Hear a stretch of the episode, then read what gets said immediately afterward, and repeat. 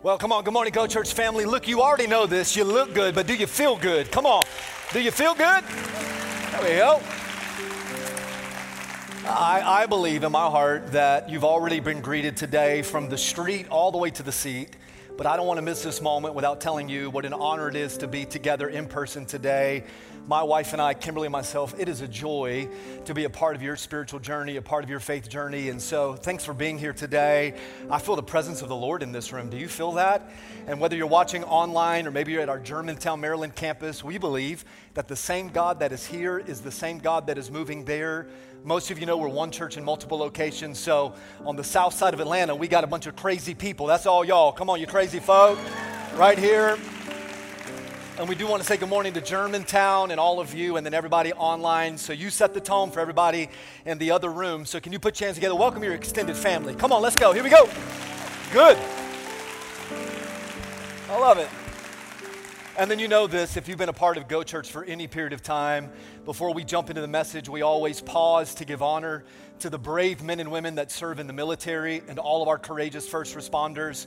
And so I pray that this moment, every week that we do this moment, may you feel loved, appreciated, known, cared for, because we thank God for you. Because of your sacrifice and selflessness, we live in the best country in the world. Doesn't mean America is perfect. How many of you know we got a lot of work we need to do? Come on. But this is a wonderful country because of your commitment and sacrifice. So come on, church family, put your hands together, hoop and holler real loud. Thank God for the men and women that serve. Come on. Come on, 5 more seconds. Let's go. Good. Hey, what about last Sunday, Vision Sunday? Come on now. A historic day in the life of our church. And if you weren't able to be here last Sunday, don't worry. All of our previous messages and gatherings are available on demand, so you can go online and check that out. We made a couple of huge announcements last week, though. And one of those is that on Easter Sunday, so in like 7 weeks from now, we're going to launch our Westside Campus, our Go Church Westside Campus, and the historic west side of Atlanta in the 30314 zip code, better known as The Bluff. And so we've got 6-7 weeks here to launch this campus well. And so here's the invitation for all of you. This is a opportunity for you to come tonight at 6 p.m. right here at our broadcast campus. We're going to have an interest meeting, and that's all it is. We're not going to take your social security number. Come on, somebody. We already got that. Hello. We're not going to track you down and hunt you down. If you just want to know a little bit more about what God is up to on the west side of Atlanta and the part that you can play and the part that we can play as Go Church, join me tonight at 6 o'clock right here in this room. We'll have a great conversation about that. And then maybe, just maybe, you could pray about your participation as we launch that campus in a few weeks. Is that good? Come on, I think that's good. So tonight, come on out. Hang out with me for a little bit. Also on Vision Sunday, we talked about the revamping of MoveTrack. And MoveTrack has really expanded from a membership opportunity to a discipleship pathway. And so today, we launched this revamped MoveTrack into 4 particular steps. And you'll see that this curriculum here that we're using is really from our heart as we take this discipleship journey together. So today, we talked about in step 1, understanding the gospel. Next Sunday, we'll talk about learning the spiritual disciplines. Then we'll talk about discovering your purpose and then becoming a member. Now, you can jump into MoveTrack at any step, all right? So if you didn't go today, which how about this? They had 75 people in MoveTrack this morning already. I think that's just crazy, crazy. But if you want to jump into step 2 next week, no problem. We'd love for you to show up. So go on the app, the website, sign up for that. It'll be a part of our first gathering here, and then it's after church at our Germantown location. But we'd love for you to be a part of MoveTrack and kind of begin this discipleship process with us. All right, this kind of has a little old school Sunday school feel to it, and that's on purpose. We want there to be some consistency with curriculum and really helping you grow in your faith journey. So be a part of MoveTrack. I think you'll really love what God is doing with that. And then today, as you heard, we're kicking off a brand new series on family. Now, I always pray before we get into the Word together, and I want to do that today. But as we prepare to pray, let me make one statement here to kind of launch us into the prayer and then into the conversation. Every year, we do a series on the family. And every year, it is incredibly challenging. And here's why. Because family is different from person to person. Family and that experience and that dynamic is different from house to house. Does that make sense? So your family experience and my family experience doesn't always look the same. So when we talk about husband, wife, mother, father, brother, sister, grandmother, grandfather, in-laws, those are not emotionally neutral words. They mean something to your emotions different than what they might mean to my emotions and my experiences. So regardless, though, of your past family history, the season that you're in with your family, I believe that over the next 3 Sundays, as we talk about the family, that God has a word for us today. He's got a word for us in this series. I believe, and I'm going to get ahead of myself if I'm not careful, but I feel like preaching a little bit today. Come on.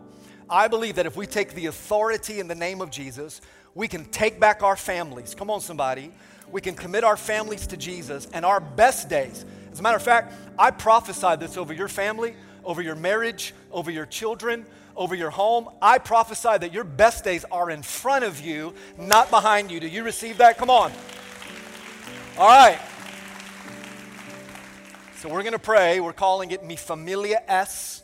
And over the next few weeks, we're going to talk about really what our family is. So I'm going to pause here for 5 seconds. I'm not going to say anything. I'm going to ask every head bowed, every eye closed. Let's pause for a moment here. I want you to reset your mind and your heart. Ask the Holy Spirit to speak to you, to receive the word that he has. You ready? Take a moment here.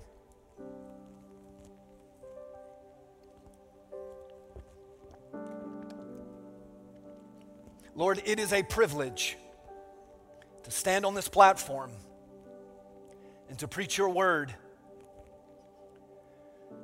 I stand here with great intimidation, if I'm being honest. I've prayed over this message. I have fasted over this message. I've rehearsed this message. But my heart's desire is not to impress anybody. My heart is that the Holy Spirit would impact somebody. So I echo the words of the Apostle Paul where he told the church at Corinth, "For I do not speak with wise and persuasive words, but with a demonstration of the Holy Spirit's power."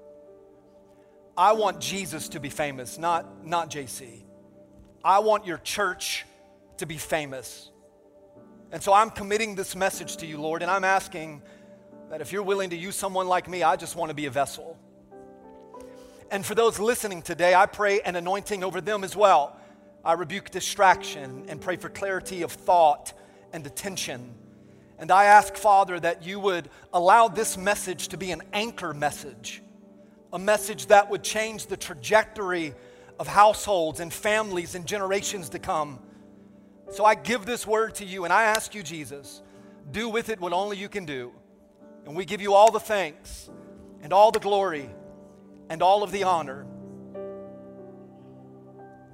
Thank you, Holy Spirit. Thank you, Jesus. And together the whole church said amen and amen. Now, can we applaud the King of Kings and the Lord of Lords? Come on, his name is Jesus. Hey, I hope you can clap better for Jesus than that. Come on, church. Good. How many of you got a cool family? Got a good family? You love your family? How many of you got a crazy family? Wow, family. Where's my dysfunctional family people at? Come on.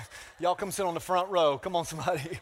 You know, family is unique and there is a challenge. And anytime you talk about family, like I mentioned, the experiences are different. I mean, we got people from Kentucky here. Come on, somebody. So, okay, I should have prayed earlier again. But let's talk a little bit about the family. If you got your Bible, go to Matthew chapter 7. Matthew chapter 7. If you're flipping there in your Bible or if you're strolling with your smartphone, let me give you a little context around Matthew 7 leading up to the scripture that we'll read. We'll start in verse 24 and read verses 24, 25, 26, 27.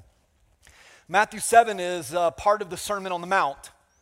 So in Jesus' first sermon that he ever preaches, known as the Sermon on the Mount, because he went up on a mountain and he preached a sermon, Jesus begins to talk about the things of the kingdom, Christian morality and ethics and values, what would later be known as biblical principles and spiritual practicals. For 3 days, 72 hours, Jesus preached and the people listened. As a matter of fact, at the very end of Matthew chapter 7, the Bible says that when he was done speaking, the crowd was amazed because he taught as one who had authority. When you look at Matthew chapter 5, 6, and 7, the very last thing that Jesus talks about in his Sermon on the Mount is what you and I are going to read today. And he talks about this. He talks about a wise man or a wise builder, and he talks about a foolish man or a foolish builder. And he says, if you want your life, Jesus to be the center of that, you've got to be like the wise man and build your, and he uses a home as an analogy. He says, you got to build your house, your home, on the rock, which is Jesus Christ. I want to show this to you, and then we'll unpack it a little bit. Watch this. Therefore, everyone who hears these words of mine and decides to put them into practice is like a, somebody say, wise man, who built his house on the rock. The Bible says that the rain came. How many of you know the storm's coming? That's just life.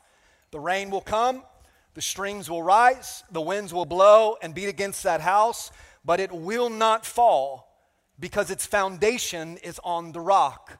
And again, the rock is Jesus. But everyone who hears these words of mine and does not put them into practice is like a foolish man. And this foolish man would build his house on everything else that the world would offer, and Jesus calls it sand. And this sand, as you know, would cause the foundation of that home to sink. And watch this. Regardless of which foundation you decide to build your house on, the rain will still come. The streams will still rise. The winds will still blow. Life will still happen. And if you decide to build your home, whether that's your spiritual home or your physical home, on things that are not of God, watch, it will fall with a great crash. Now, the difference between the wise builder and the foolish builder is not necessarily knowledge and ignorance. The difference between the two is obedience and disobedience. And so I'm not Jesus. Come on, somebody. If I were, you'd listen to me preach for 3 days. You have a tough time listening to me for 30 minutes, but that's all right. I'm not Jesus, but I do believe that the Lord has a word for us, and he's going to use me to share that word, and then you and I, because I'm included in this, I'm not preaching at you, I'm preaching with you, that we've got a decision to make, that we've got a choice to make on where we are going to build our home. Will we build our home on the rock, which is Jesus, or will we build our home on sinking sand? I think every single one of us would say, at least in our heart of hearts, man, I want to put my home on the rock. I want to build my life on Jesus so that when my marriage gets crazy, come on somebody, when my kids become disobedient, y'all not going to say anything, that's cool. When life gets uncertain, if I build my home on the rock, I will bend, but I won't break. Come on somebody. Look, when the winds come, that's why I grew up in South Florida. Come on, Tampa Bay, T-A-M-P-A, Bombay. If you ain't headed south, you headed the wrong way. Come on, sir. That's why I love the palm trees in sunny South Florida, that when the hurricanes or the storms come, they will bend, but typically they won't break because they are rooted in a solid foundation. Today, though, I want to talk to you about the idea of broken families, because this is what we see. We see broken families all the time. I believe in my heart that some of you sitting in this room or watching online or maybe even in Germantown, you're walking in a season of brokenness with your family. Listen, we've all been hurt by people, and hurting people hurt people. Can you say amen to that? But the deepest hurt, the most painful kind of hurt, can only come from family that you love. And when they hurt you, it cuts you in a way like you've never experienced before. How many of you know what I'm talking about? And a lot of times we end up with the broken family, with a broken family that seems beyond repair. Now, this is obvious because of what we just read, but our families become broken when we've built them on the wrong foundation. And this is what happens. It is the primary objective of the enemy, John 10:10, to steal, kill, and destroy. So the enemy would love for your family to be dysfunctional. The enemy would love for you and your spouse to end up divorced. And then above all, the enemy would love the death of your family to take place. Now, our families become broken whenever, and this can happen in a drift, if you will, where at one point you were committed to building your home on the rock, and over time things just kind of became a priority or, you know, an idol, if you will, in your life. And then we move our home from the foundation, which is the rock, to the foundation of sand, and then we wake up one day and we realize, man, my family is in pieces. Now, there are a lot of outcomes of broken families, and we'll talk about a couple of those. I do want to talk about divorce for a moment here. I'll show you just a couple of statistics You know, I'm not a statistician, come on somebody, but I think stats and numbers really open our eye to the reality of the challenges of brokenness within the family. Now, these two stats that you see are specific to the United States, because we got people that watch all over the world, and some of you have family and you come from different parts of the world. That's the beautiful diversity of Go Church, by the way. But 50% of all marriages in America will end in either divorce or separation. 50%. This one really took me by surprise, but there are 9 divorces that happen in the time that it takes for a couple who's getting married to recite their wedding vows. So typically in a wedding, they're going to have vows for about 2 minutes, unless they write their own, and then sometimes it's like 12 minutes. But in that short window of time, 9 families around the country are getting divorced. And there are multiple reasons to that. 43% of all marriages end in divorce because of a lack of commitment, incompatibility. 28% of all divorces end because of infidelity, because of affairs. 23% of all marriages end because of financial burden and stress and pressure. I'm going to tell you right now, more money just means more problems. Come on. A smaller percentage, though, because of domestic violence and addiction, which, by the way, God doesn't want you to be in any type of abusive relationship. Physically, verbally, sexually abusive relationships, that's not of God. And if you need help getting out of that, we'll help you, all right? JC stands for Jackie Chan. You better watch out. Come on, somebody. And then a lot of marriages end because of communication. That was funny. I don't care who you are. That is funny. Okay, plus I know a lot of police officers, so there we go. And some marriages end because of communication issues. Now watch this. If your family is broken, and maybe it's not divorce is the outcome, but if your family is broken, you know some of the other results of brokenness in the home. Anxiety, stress, unnecessary drama. I mean, goodness. Lack of joy. Lack of purpose, emotional challenges, physical challenges.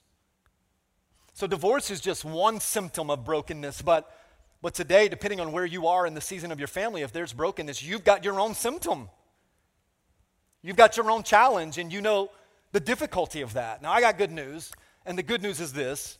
It's that no matter how broken your family is, if you invite Jesus into the equation, come on, church, Jesus is the God of the impossible. Impossible. I am possible.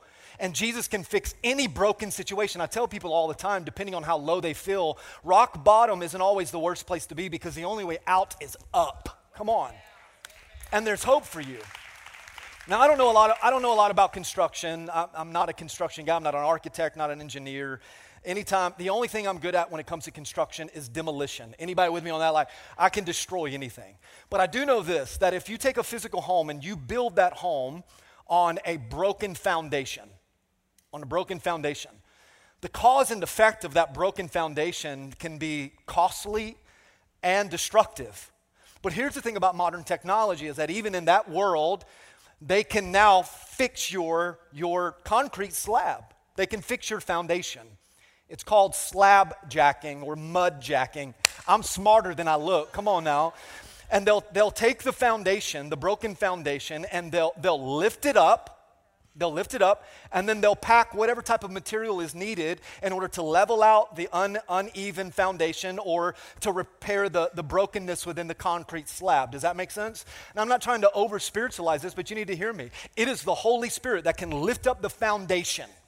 The Holy Spirit will lift up the foundation, and if you allow God, He will pack underneath your uneven foundation, underneath your broken slab. He'll put love, joy, peace, patience. I thought if I did the hand movements, you'd say amen more. Come on.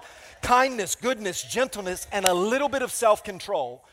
So no matter how broken your family feels, no matter how broken that foundation is, here is the whole sermon. Jesus is the answer. Jesus is the answer. Come on.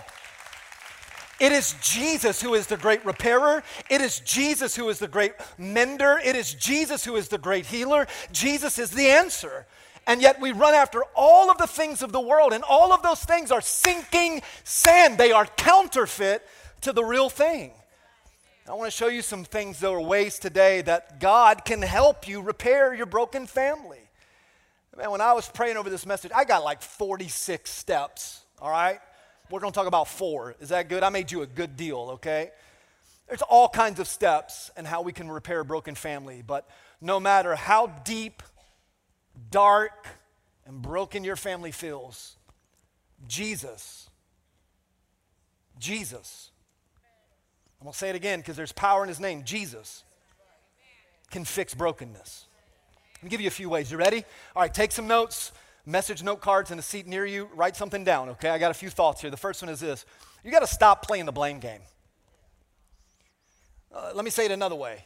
You got to stop pointing fingers at everybody in the family as if every issue, every bit of drama, all of the arguing, all of the stuff is their fault.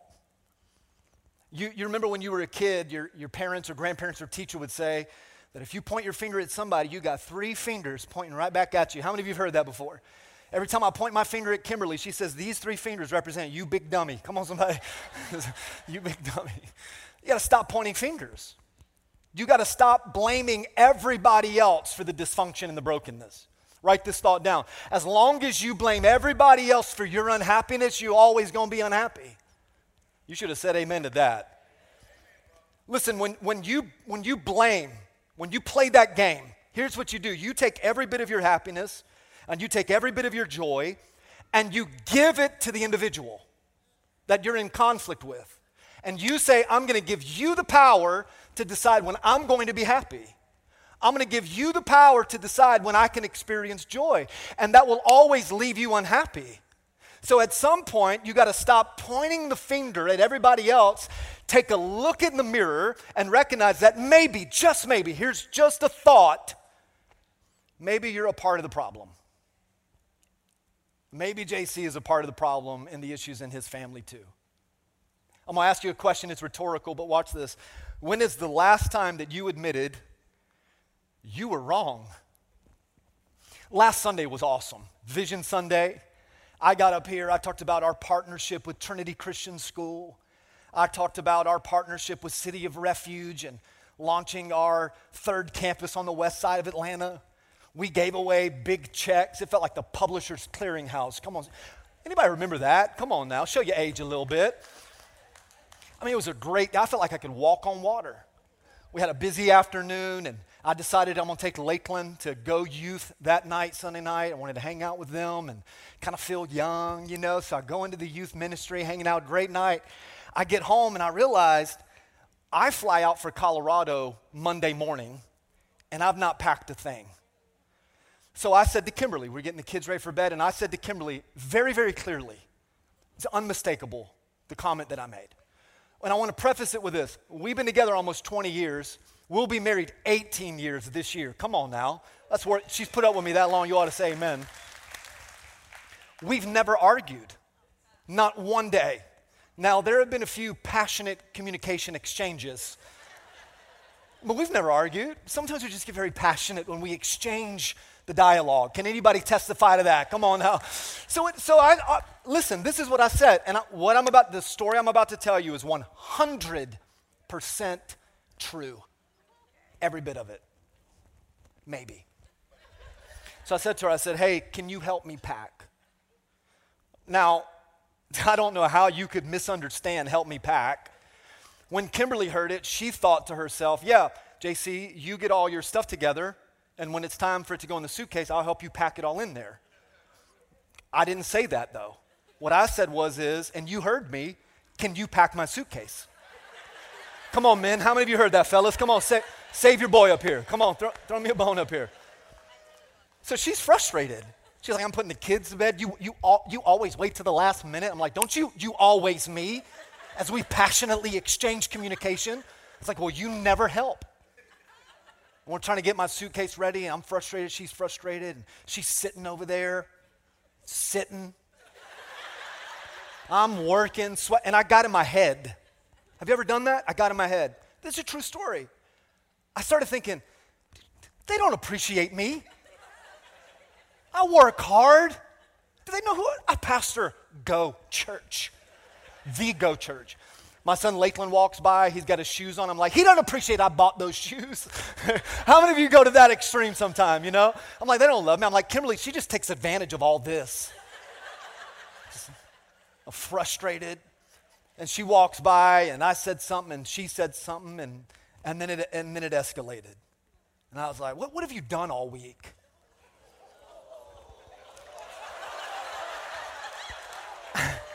That was her response.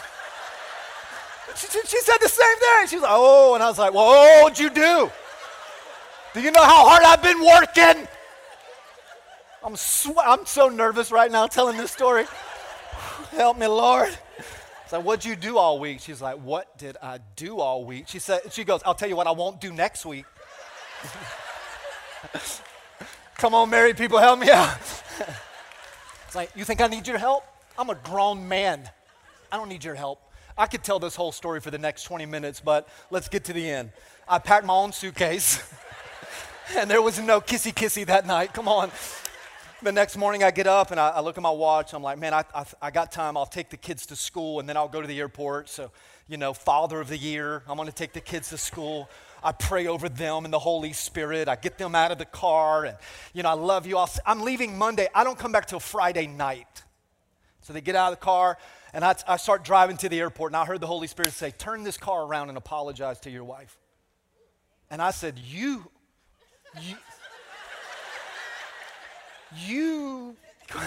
okay, hold on. Have you ever had that moment with God? And I was like, I will do it, but I don't want to. So I turn the car around, I pull into the driveway, I open the door. Kimberly calls me Jake. It's a term of endearment. She's called me Jake for almost 20 years. She said, Jake, is that you? It's me. Did you forget something? I did. What'd you forget? I forgot to tell you I love you. Kissy, kissy. Come on, somebody. I said, I forgot to apologize. I forgot to tell you that I'm a dummy. I forgot to treat you like a queen. And I cannot, with a clean conscience, get on a plane and fly to Colorado if you and I aren't right. She came up, she put her arms around it, she said, there is no man like you. I have never known of another man that, okay, that part's not true. I got caught up in the moment. Although, could you write that down for the next time that we passionately exchange communication? I had to own that I was wrong. I was wrong, and I don't ever want you to show me what you actually do in a week by not doing what you do in a week. Come on, men, say amen to that. Let me show you this illustration. Imagine this circle here represented every bit of drama and dysfunction and arguing and issues and misbehaved children and poor money management. And the list goes on. Every bit of conflict in your whole family. This is a pie chart. 100% of this represents everything. And again, our experiences are different, but everything you got going on represents in this, all right? 100%. Everybody say 100%. This is rhetorical. Don't answer loud. How much of this are you willing to own?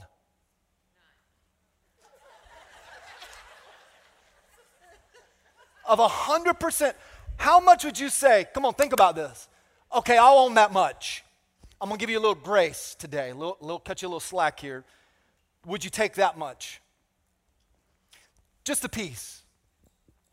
Would you step back and look at your whole family and say, you know what? They're a bunch of crazy people. Come on, testify to that. But I might be a little cray-cray too. I might have a little bit of responsibility in this house. Not much, but a little bit. Come on. Husbands, how much do you own? Wives, how much do you own? Kids, how much do you own of the craziness?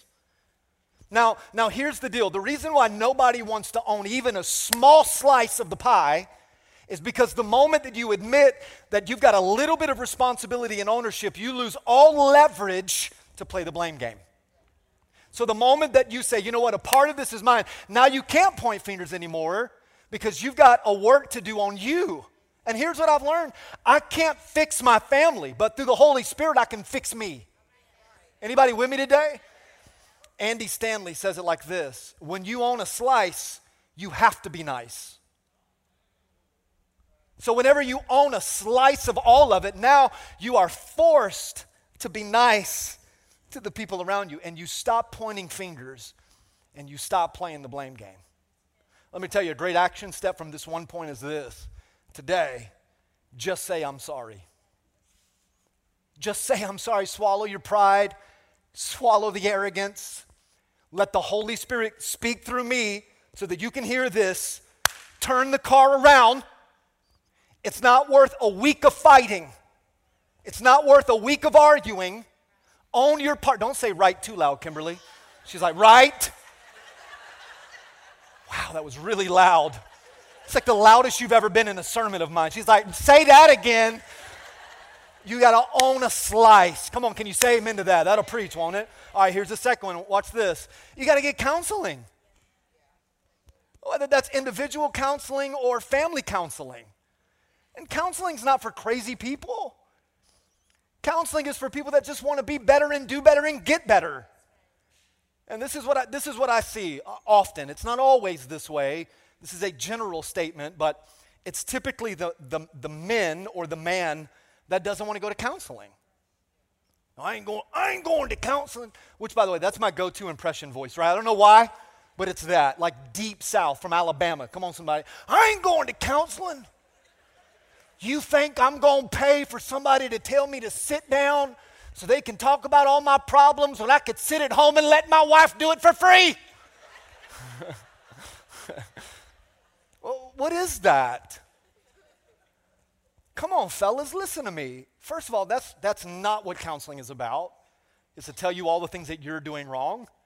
If that's all you hear in that moment, maybe that is the Holy Spirit telling you that there are some things you are doing wrong. Or maybe that immediate knee-jerk response. I'm not doing that. Maybe it's that pride.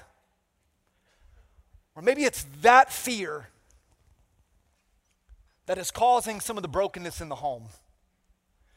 Listen, I want to talk to the men because I am one. Let your guard down. Get off of the defensive. Kimberly tells me whenever we are passionately exchanging communication, she'll say, Jake, I'm for you. I'm on your team here. And sometimes I have to really take a self-assessment and think to myself, what? Am I willing to do whatever I have to do in order to let my family know that I really love them? That I really love them. I'm willing to go the extra mile. I'm willing to see a counselor. I'm willing to talk this out. I'm willing to turn the car around. I got this goal with me and Kimberly.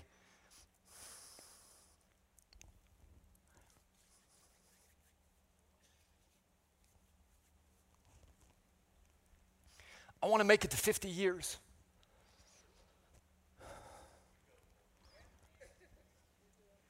I want to make it to 50. And I want to be that cute old couple. Y'all know who I'm talking about? Or when you see them, you're like, man, they are so old.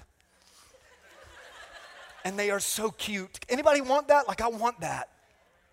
I know that meant to sound good, but you just called her old, man. So it's like, I already got her. She's as old as they get. No, I'm with you, though. That's what I want. I want to grow old. So in order to do that, in order to reach 50 years, I got to be willing to do whatever I got to do. Listen, there have been different seasons in our marriage, and I don't know if this makes you think less of your pastor, but where we've been in counseling together. Some really hard places in our marriage that I didn't know if we were going to get out of it. But we went to counseling together.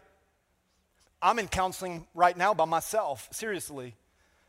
And watch, it's not because there's really anything wrong, but I like that we're healthy, so I want to stay healthy. So instead of reactive counseling, I'm just doing proactive counseling. Because I like where we are. And I know she likes where we are because I'm turning around saying, I'm a big dummy. Are you willing to do whatever you got to do? Proverbs says it this way. Watch. Solomon, the wisest man who ever lived. Without what? Without good direction, people lose their way. And I don't say this in a blasphemous way, but I hope to God that the counsel and the advice that you're getting is not from social media. From Facebook and Instagram and Twitter and MySpace. What are you doing on MySpace? Like, I really hope that you're not listening to people virtually that ain't never figured out the relationship or family thing themselves, so the only advice they can give you is from their own place of brokenness.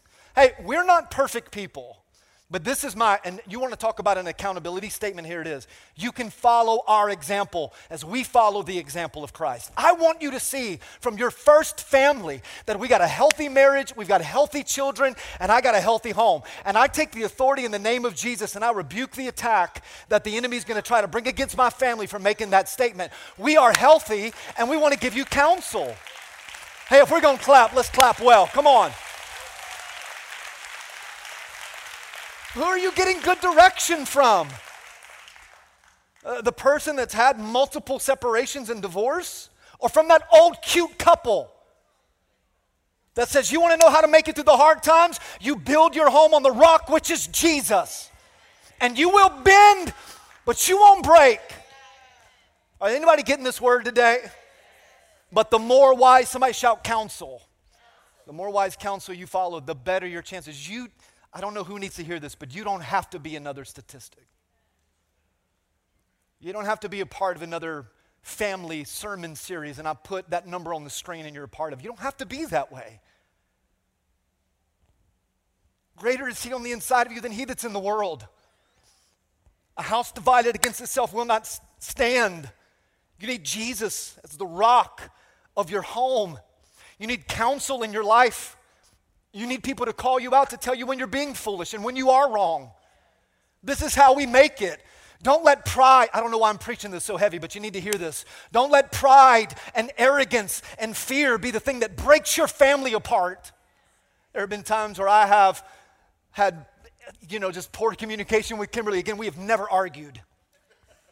But not only did I have to apologize to her, but I had to apologize to my kids for how I treated their mother.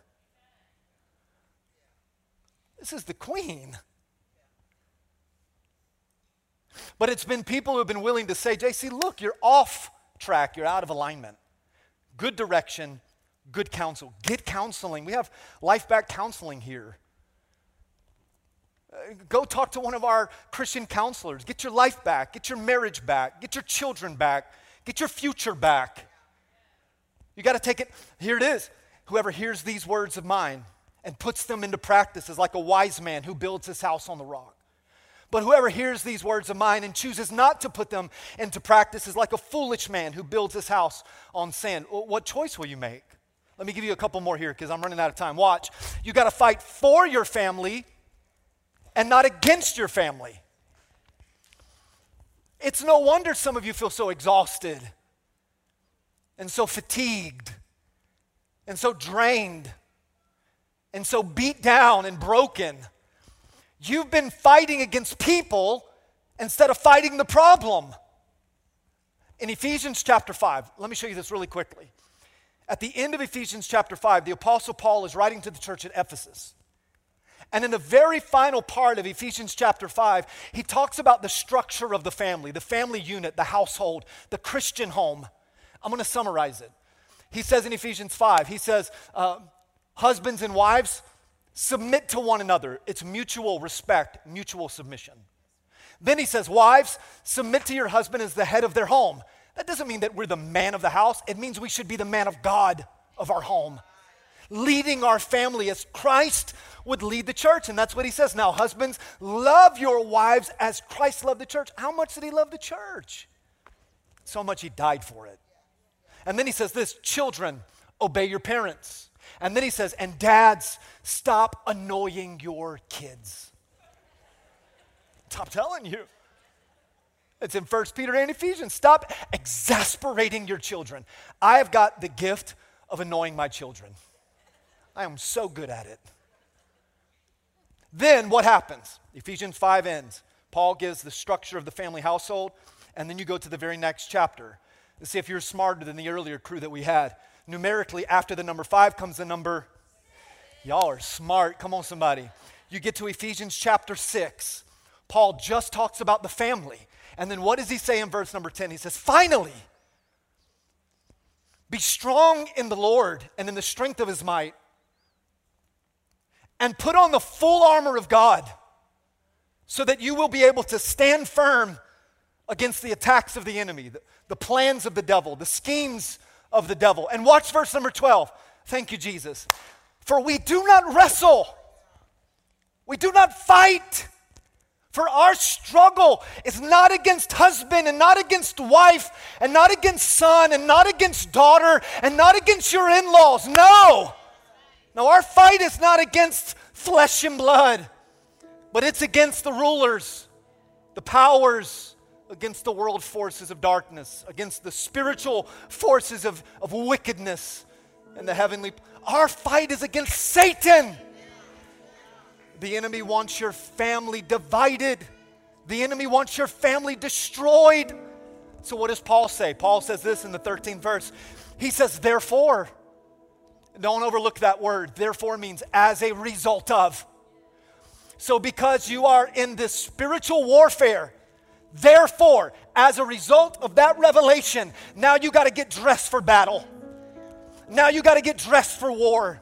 And you put on the full armor of God from the top of your head to the bottoms of your feet. You take up the sword of the Spirit so that you can what? Somebody shout, stand your ground. So that you can grow old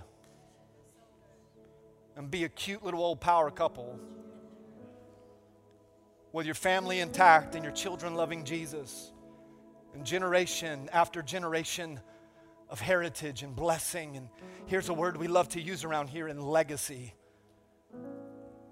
That's what I want. I don't want to take this verse out of context, but what does it profit a man to gain the whole world and lose his family? To lose your soul. I told the Lord this past week, I don't know how many more campuses we'll plant, but I'll give all of this away if it means I can keep my family. This is not my first ministry. My first ministry is Kimberly, Lakeland, and London. I am their pastor before I'm your pastor. Come on.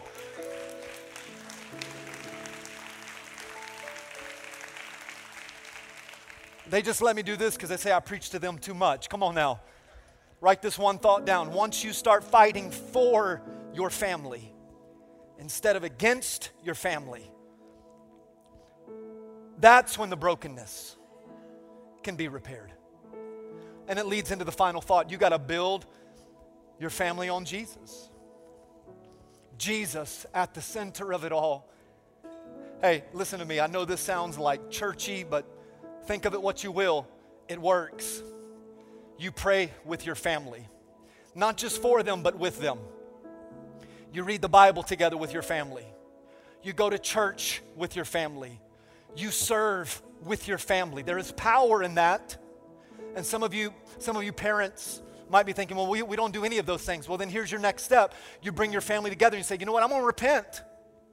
We've not been doing this God's way. And if you don't do it God's way, it'll turn out the world's way. So we've not really been building our home on Jesus. We've got our eyes on so many other things, but as your father or maybe as your mother, we're repenting. And we're going to bring Jesus into the center of who we are. And I don't know all the answers, and it may get sloppy at times, but I want you to know my heart. And listen to me, dads, for a moment.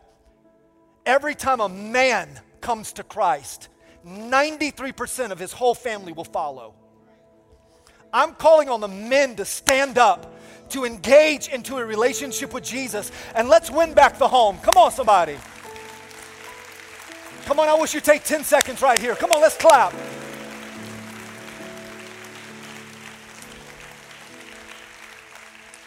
You can follow my example, fellas. Kimberly, I'm sorry. I'm sorry. Except you don't have to stand in front of 1,000 people on a Sunday morning. One final verse, you ready? I pray this over you. Above all, the fighting, the pain, the hurt, the disagreements, the stress, the pressure, the brokenness. Just love.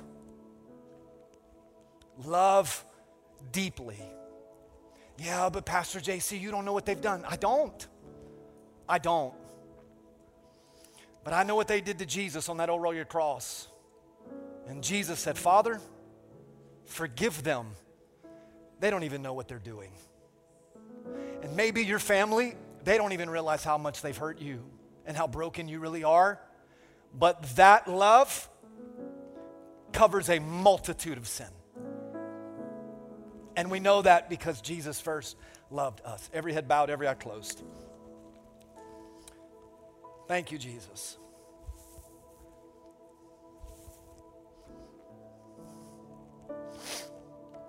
Thank you, Jesus. Speak, Holy Spirit, to all of our hearts today. And may we choose love, your love. You have forgiven us over and over and over, and maybe it's time that we learn to forgive others. And we thank you that that love covers a multitude of sin. You don't have to open your eyes, but on the screen I'm putting two questions that I close with every week. What did the Holy Spirit speak to your heart today? And what next steps do you need to take in your faith journey? What is the Holy Spirit speaking to you right now? Related to this message, unrelated to this message, the Holy Spirit is speaking to you about something. Will you be a doer of that or just a hearer of that? And then what's your next step here? Come on. Maybe it's asking for forgiveness, or maybe it's calling a counselor. Maybe it's committing your life to Christ. Everybody's got a next step.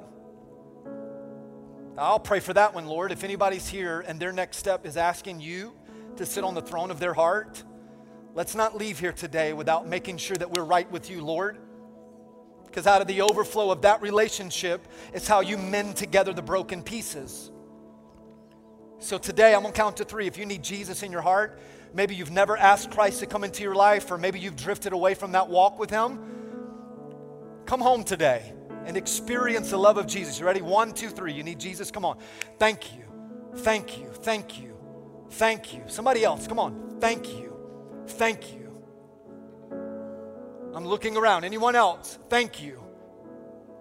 Thank you.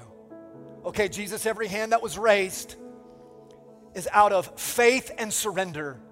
And I pray that even those that maybe didn't lift their hands, but they know they need you in their heart, that they would accept you as Jesus, that they would believe you are who you say you are, that they would confess their sin and commit their life to you, and that this moment would change them forever, and that a word like this would change the trajectory of their family. I give you thanks, Father, and I refuse to allow the enemy to take one more family hostage. Devil, you can't have our marriages. Devil, you can't have our sons. Satan, you can't have our daughters. We give them to you, Jesus. And I believe this in my heart, and I'll walk off this stage. The greater the spiritual warfare is because the greater the anointing on your family. The enemy is terrified that if you discover your purpose for your family, of what you'll do for the kingdom of God, you're fighting for them, not against them. In Jesus' name, in Jesus' name. Come on, let's give Jesus some thanks. Come on, church.